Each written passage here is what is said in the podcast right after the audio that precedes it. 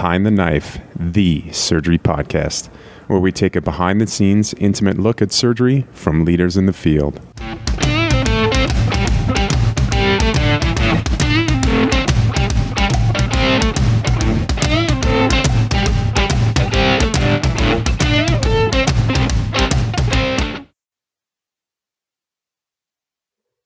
Welcome to Behind the Knife's Oral Board Review Series. My name is Patrick Georgioff, and I am a trauma surgery fellow at the University of Texas Red Duke Trauma Center in Houston, Texas.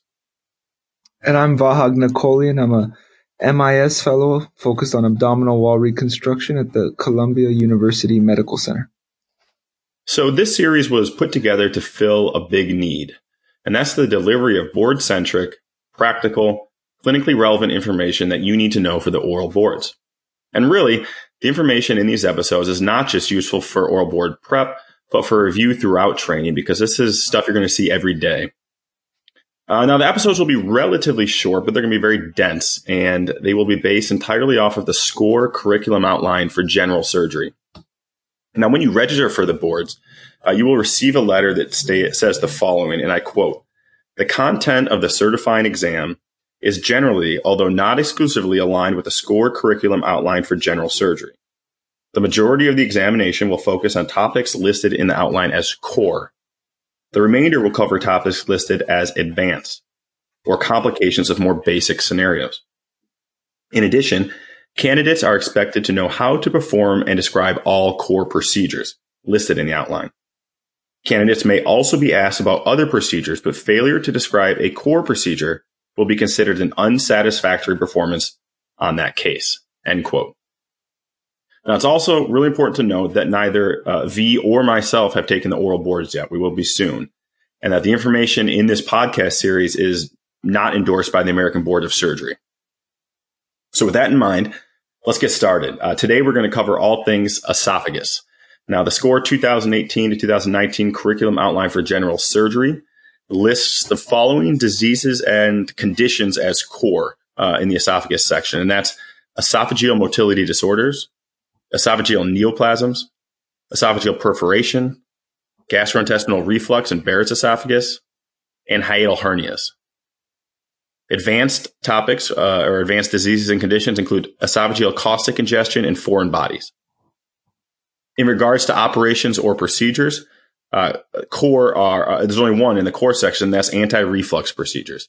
Advanced include cricopharyngeal myotomy with a Zenker's diverticulum, esophageal perforation management, esophagectomy, esophageal myotomy or Heller procedure, and parasophageal hernia repair.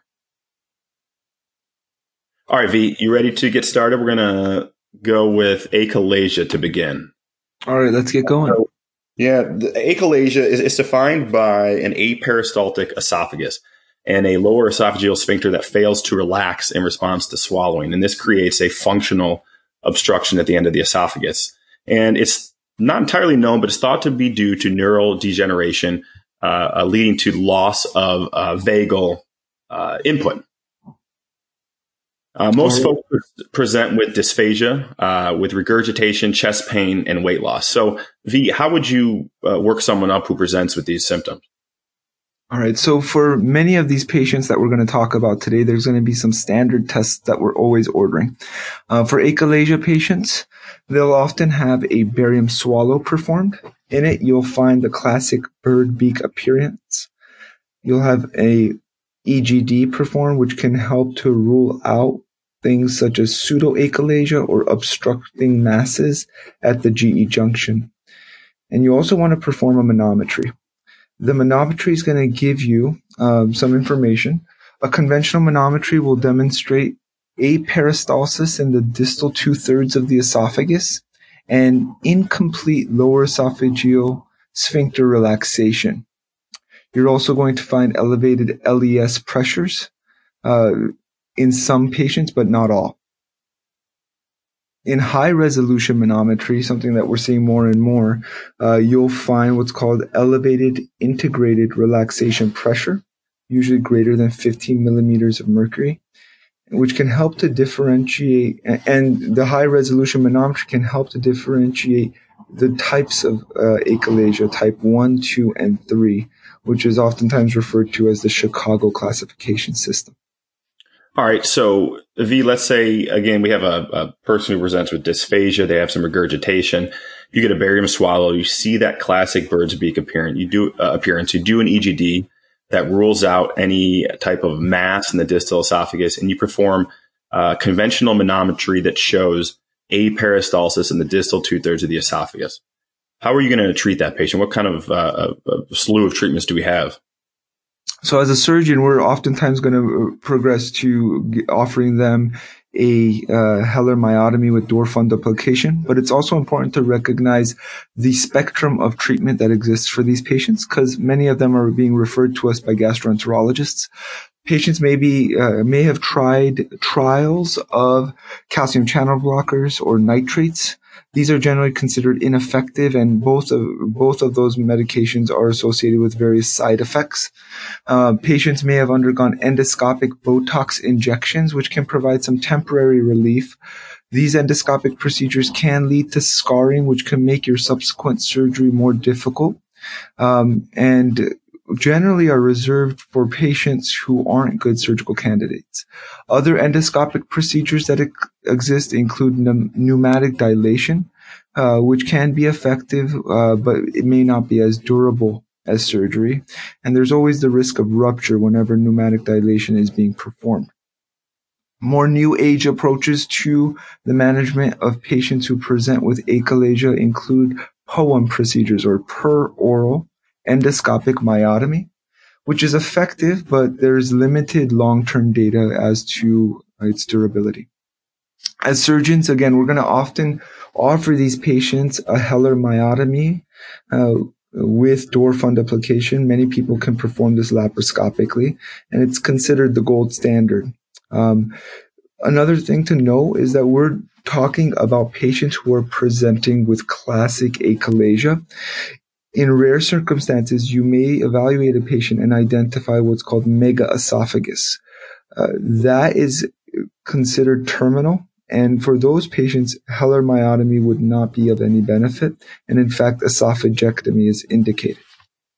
So, Patrick, we've talked about laparoscopic Heller myotomy. Why don't you go through how you would set up the operation and perform a Heller myotomy with Dor fundoplication? Yeah, so I'd put the patient supine on a footboard with their head up, oral gastric tube placed for decompression. Put my ports in. It'd be four ports in the upper abdomen with a liver retractor. Go ahead and mobilize the right and left crura, taking care to avoid injury to the anterior vagus nerve. I say anterior specifically because there's no need to mobilize posterior. We're going to take down short gastrics. And then this is the myotomy part. We're going to use hook cautery to divide both the circular and the longitudinal muscle fibers on the esophagus for a length of 6 centimeters, and carry that dissection or transection 2 centimeters onto the stomach. Again, 6 centimeters of esophagus, 2 centimeters of a stomach. We're going to bluntly dissect those muscle fibers free from the mucosa. We're going to do that gently so we don't injure the mucosa. If it is injured, we can repair it with absorbable suture over a bougie, and we can close the muscle over that injured area and go ahead and make a new myotomy on the opposite side of the esophagus. And in general, a Dor fundoplication is performed. It's a 180-degree wrap. We're going to use the fundus of the stomach to wrap anteriorly and ideally cover that myotomy site. And then upon completion, perform a leak test. All right, okay. So that wraps up achalasia. Let's move on to a Zenker's diverticulum. V, you want to tell us about Zenker's sac-like outpouching? Tell me more about that. Where does it come from? What's the anatomy? So Zenker's diverticulum is what is just as you described, a sac-like outpouching of the pharyngeal esophagus through what's called Killian's triangle, which exists between the thyropharyngeus and the cricopharyngeus, and this is considered the most common type of esophageal diverticulum. Zenker's diverticulum is also considered what's called a false diverticulum because it doesn't contain all of the layers of the esophagus, but rather only the mucosa, which protrudes through the muscular layers. Great. So presentation for a Zenker, so really older folks, 70 to 80 years old. They have dysphagia. They regurgitate undigested food, may have aspiration, bad breath, etc. How are you going to work these guys up? Yeah, so oftentimes what's being done is a barium swallow, which would help you to identify that outpouching, and a CT scan of the chest and abdomen to help differentiate the anatomy and better understand what's going on. So in terms of treatment, we'll move into that. The standard operation that's going to be performed is an open diverticulectomy, which is considered the gold standard. There's also endoscopic approaches. So, Patrick, can you talk a little about how you would perform an open diverticulectomy? Yeah, I can do that. And as a reminder, too, for the listeners, this is an advanced procedure. We're going through these just because they're kind of rare. To jog all the listeners' memory, but this is not considered a core procedure for the oral board. So, to perform an open diverticulectomy, you're going to perform a left neck incision along the anterior border of the SCM. You're going to dissect down to identify the esophagus, which is located posterior to the trachea, but anterior to the spine. And typically, you're going to need to ligate a few structures to get to that area, and that includes the facial vein, oftentimes the middle thyroid vein, sometimes the inferior thyroid artery, and the omohyoid muscle. And it's important to note that the recurrent laryngeal nerve travels in the tracheoesophageal groove. You're going to perform your diverticulectomy once you see it and close that the mucosa in two layers with absorbable suture over a bougie. And importantly, and don't forget, you want to actually divide the entire cricopharyngeus muscle. It's the inferior muscle here. Come right across the entire cricopharyngeus muscle. All right, that wraps up Zenker's. I think we'll talk a little bit about esophageal perforation. Again, this is one of the core topics or diseases, conditions listed in the SCORE curriculum. So esophageal perforation, lots of different causes. It could be traumatic from a foreign body. Could actually be iatrogenic, usually an EGD. This is constitutes more than 50% of esophageal perforations, and the most common place is through Killian's triangle, that space we just talked about for Zenker's. Could have caustic or acidic burns, retching, causing barotrauma. A malignancy can cause perforation, and inflammation from ulcers or IBD. Vahag, how are these guys presenting? Yeah, so these patients will present oftentimes quite ill and septic. So, principles of management of patients with sepsis is essential. They can present with chest pain, and you could feel crepitus either along their mediastinum or their neck. And so you have to have a high index of suspicion if the patient presents with some of those risk factors you mentioned. Workup is going to include an X-ray, which may show mediastinal or intra-abdominal subacute emphysema, may show effusions. Swallow studies, when performed, will show can be done using water-soluble contrast initially, and then barium if the water-soluble test is negative. CT scans can also be performed, and EGDs can be done to identify the focal area of perforation. Through that workup, if you are to identify a patient who has an esophageal perforation, it's important not to delay treatment, as this is associated with mortality. So with that said, Patrick, if you identify a patient who has an esophageal perforation, how are you going to manage them? Yeah, you mentioned that they can often present septic, and so delay in treatment is a major problem. So I want to treat these people aggressively, early, follow the surviving sepsis guidelines. Otherwise, there is a documented and known increased mortality if you delay treatment. And so, if they're not really sick though, and it's not a huge perforation, something you think might heal on its own, you can definitely go a more conservative route, including making the patient MPO, starting them on antibiotics and antifungal therapy, and considering percutaneous drainage. If they're more sick, we definitely want to consider surgery. So a VATS procedure or even an open washout and drainage with or without debridement of that area of the esophagus is perforated. And if you can, primary repair is ideal. So if it's an early injury and the esophagus is viable, it looks healthy, definitely go for primary repair. You want to open up, I guess when you talk about, if we're going to go this route and talk about a primary repair, you need to open up the muscle actually longitudinally to expose the extent of the mucosal injury. You don't want to get caught repairing areas of the mucosa that you see and then be tricked and actually have a longer mucosal defect and you just close muscle over top of it. So open that muscle up on top of it longitudinally, expose the extent of the mucosal injury, perform a repair, usually two layers with a probably absorbable suture in the mucosa, absorbable or permanent suture in the muscle, and you want to buttress with an intercostal flap as needed. If things are really bad and depending on the type of injury, you can also perform resection and diversion being a cervical spit fistula with delayed reconstruction. This would be for maybe a caustic injury and, or very severe illness. And esophagectomy as well for non-salvageable injuries. And esophageal stenting. This is something that's relatively new. I would probably not discuss this in a lot of detail on the boards, if at all. One of the other things you want to do is if you're going the surgical route, don't forget to obtain enteral access like G-tube, or at least consider giving the patient TPN. These patients need to be NPO for relatively a long period of time, and you want to make sure they have the right nutrition to heal because they can be very sick. And if once you've completed your either conservative management or surgery, get an esophagram at some point to ensure that that leak has closed. All right. Good. Why don't we move on to the next topic, which would be hiatal hernia. We'll talk about the presentation and then go through some of the workup and surgery. So for hiatal hernias, again, there's four types. Type 1 is the vast majority of cases. It's considered a sliding hiatal hernia. Types 2, 3, and 4 are going to be called paraesophageal hernias.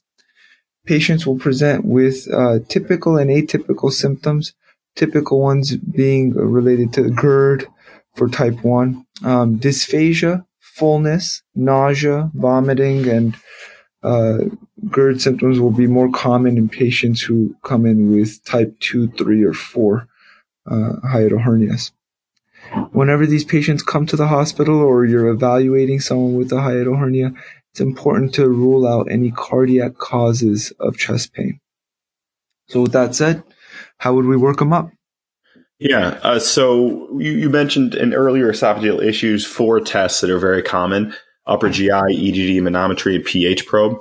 And these patients really need three of those. So upper GI, EGD, and manometry. A pH probe is typically not necessary.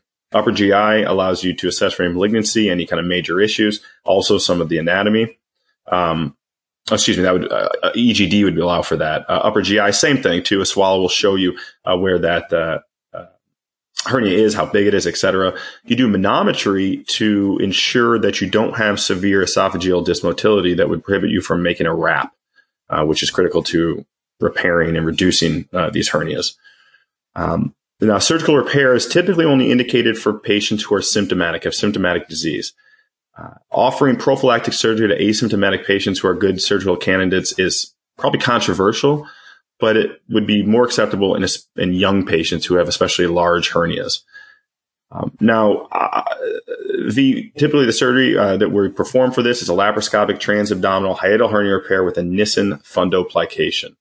Again, lap transabdominal hiatal hernia repair with Nissen fundoplication. That's the one that I would talk about in the boards. Can you tell everyone how to do that? Sure. So you're going to position the patient supine, put the arms out and put them on a footboard.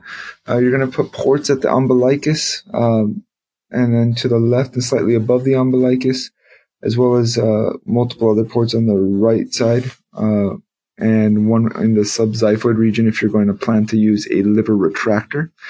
You're going to position the patient in reverse Trendelenburg. And then you're going to work to accomplish some important goals during this operation. First and foremost, you want to reduce the hernia. You're going to start on the right side at the bare area of the gastrohepatic ligament, and you're going to avoid any injury to the accessory left hepatic artery or hepatic branches of the vagus nerve that go through that area. And using blunt dissection electrocautery, you're going to dissect the esophagus and stomach from both of the crura, taking care not to injure the vagus nerves. At that time, you're going to reduce the hernia and remove the hernia sac if it's possible. Next, you're going to work on the left side of the stomach and ligate the short gastric vessels to help mobilize the stomach. And then you're going to finish with posterior dissection. And when you're completed with a posterior dissection, you'll pass a Penrose behind the esophagus to aid with retraction. At this point, you want to ensure that you have adequate length to perform your Nissen fundoplication. You want to have at least 3 centimeters of the esophagus within the stomach without having to put any tension on it. If you run into issues with inadequate mobilization, you can either work on trying to mobilize further within the mediastinum or perform a callus gastroplasty. Once you've adequately lengthened the esophagus or have appropriate mobilization, you then move forward with a repair of the hiatal hernia. This is typically done with interrupted non-absorbable sutures, doing a cruroplasty. I generally do not use mesh in these scenarios, but it has been associated with decreased recurrence rates, at least in the short term following hiatal hernia repair. And then finally, perform a fundoplication. Nissen fundoplication, which is a 360-degree wrap, can be performed as long as there is no evidence of esophageal dysmotility in your preoperative workup. If there is, then a partial wrap, either a Toupet, which is 270 degrees, can be performed with, or a Dor fundoplication. These are typically performed over a bougie, which would be, in my case, a 56 French bougie that would be passed through the esophagus.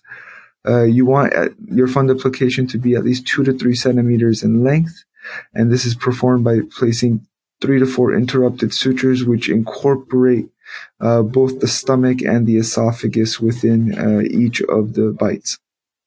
After you're done with your fundoplication, you'll perform a leak test using EGD, and then that should wrap up the operation.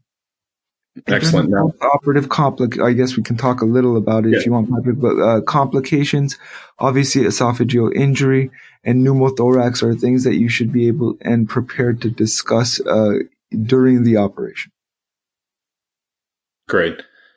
Let's move on to GERD. I want to mention too, V, what you just described was reducing a hiatal hernia, right? In addition to a Nissen fundoplication, the single core procedure in the SCORE curriculum in the esophagus section is anti-reflux procedures, and that is the Nissen fundoplication like you just described there. So let's move on to GERD. So GERD results from incompetent lower esophageal sphincter and or increased intra-abdominal pressure. You can have acidic reflux. It can be neutral or basic, but these all can lead to GERD. And the typical symptoms you see are heartburn, water brash, or dynophagia. So in the atypical, GERD symptoms include cough or wheezing, hoarseness or sore throat, dental erosions, and ear pain.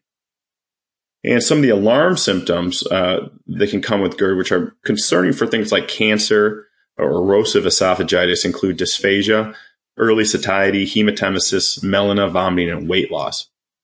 Now, in the absence of alarm symptoms, GERD can be treated with PPI and lifestyle modifications. And those lifestyle modifications include weight loss, the cessation of smoking, limiting caffeine intake, not eating right before you go to bed, etc. And if you have a good response to PPIs, this is actually diagnostic of GERD. Now, if PPIs don't take care of the problem and GERD persists, oftentimes these folks are referred to surgeons. So, Vahag, what kind of diagnostic testing do we do for people who presenting with refractory GERD? All right. So for these patients, again, you want to standardize your workup. And for the boards, I would order the big four tests, which are going to include an EGD, pH-pro monitoring, manometry, and a upper GI. So endoscopy is going to help us assess for esophagitis. You can then use the LA classification to score the degree of esophagitis. It's going to help rule out malignancy.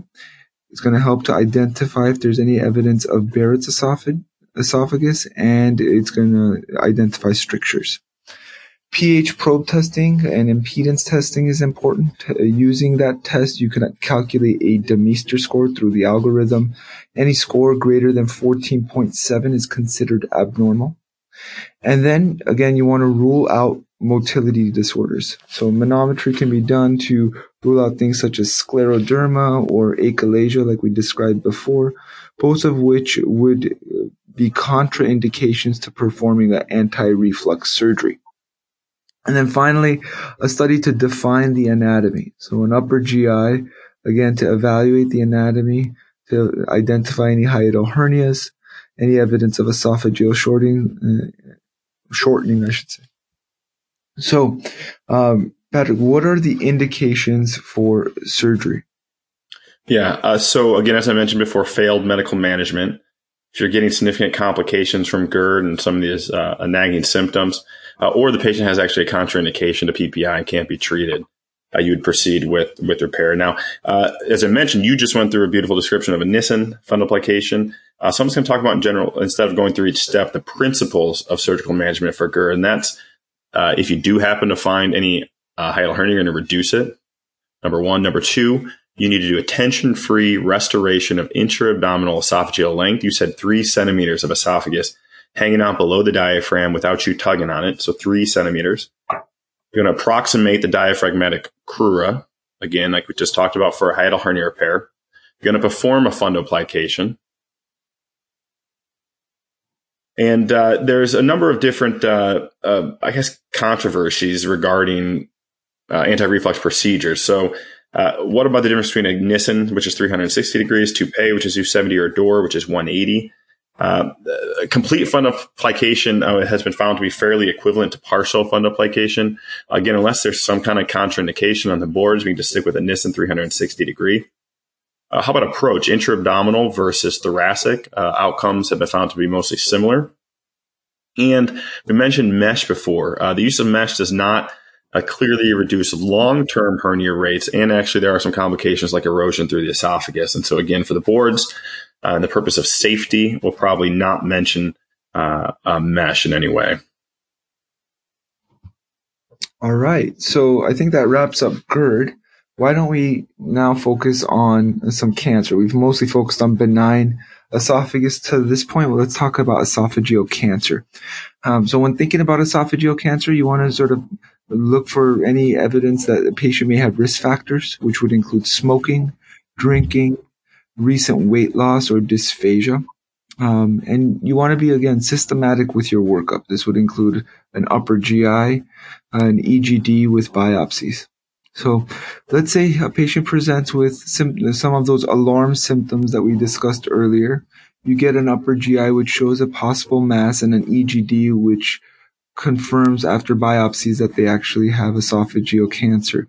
How do you stage the patient, Patrick?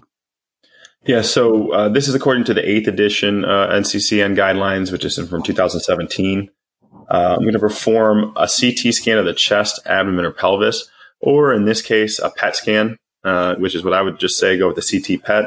We're going to perform an EUS, endoscopic ultrasound, and with FNAs of any suspicious lymph nodes. If the lesion is proximal or you have concern that it invades the trachea, you'd perform a bronchoscopy. And for all these patients, consider a diagnostic laparoscopy in advance of major surgery, or at least consider that at the time of surgery before opening. Now, treatment for this is a little more complicated in regards to the staging. It might be worth thinking about T-scores and memorizing something. So T1A, which is disease to the muscularis mucosa, allows for endoscopic retreatment with radiofrequency ablation, and that is, in fact, preferred treatment. So T1A, muscularis mucosa, is endoscopic treatment with RF ablation. If you have T1B, N0 disease, again, T1B being through the submucosa, or T2 N0 disease with T2 being through the muscularis propria, this goes straight to surgery. I say straight to this is an important difference because you don't have the option of endoscopic treatment, and you don't do preoperative chemotherapy or neoadjuvant chemotherapy. So again, T1B, submucosa, T2, muscularis propria, straight to surgery.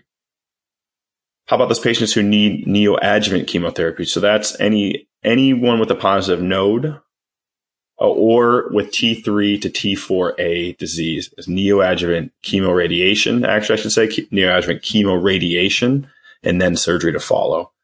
And if they have T4B disease, which means that invades adjacent unresectable organs, that's palliative chemo.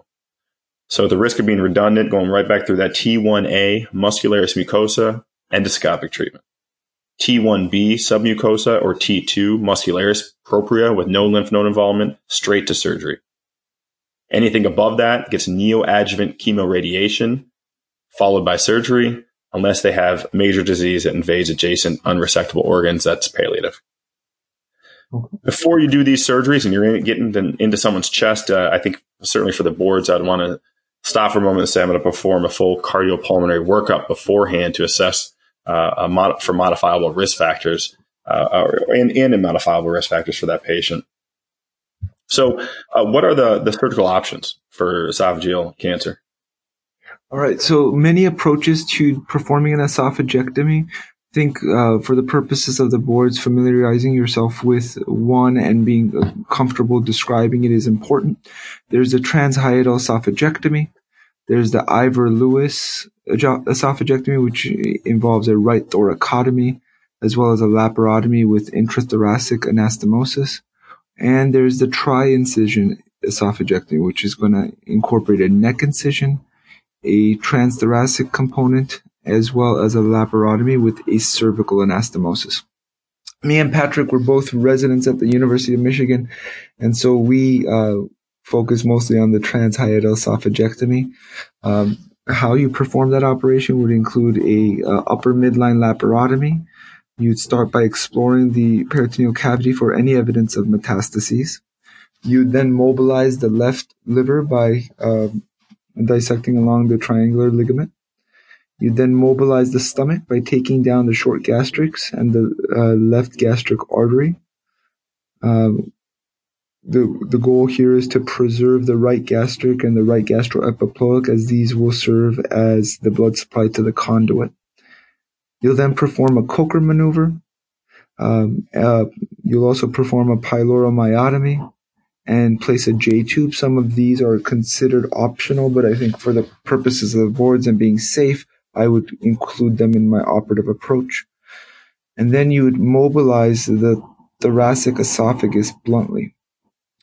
You'd then move on to the neck, where you'd open the left neck and mobilize the esophagus distally. You'd then transect the esophagus and pull the specimen through the laparotomy.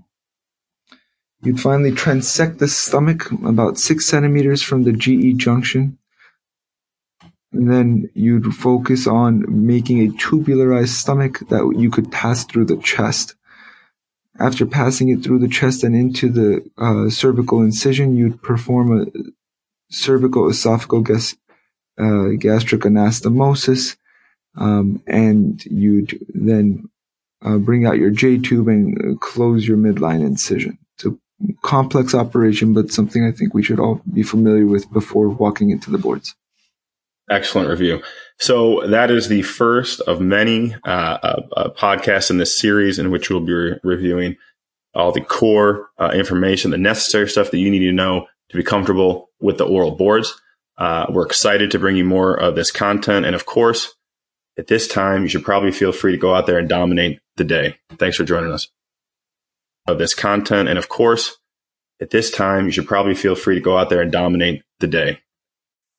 Until next time, dominate the day.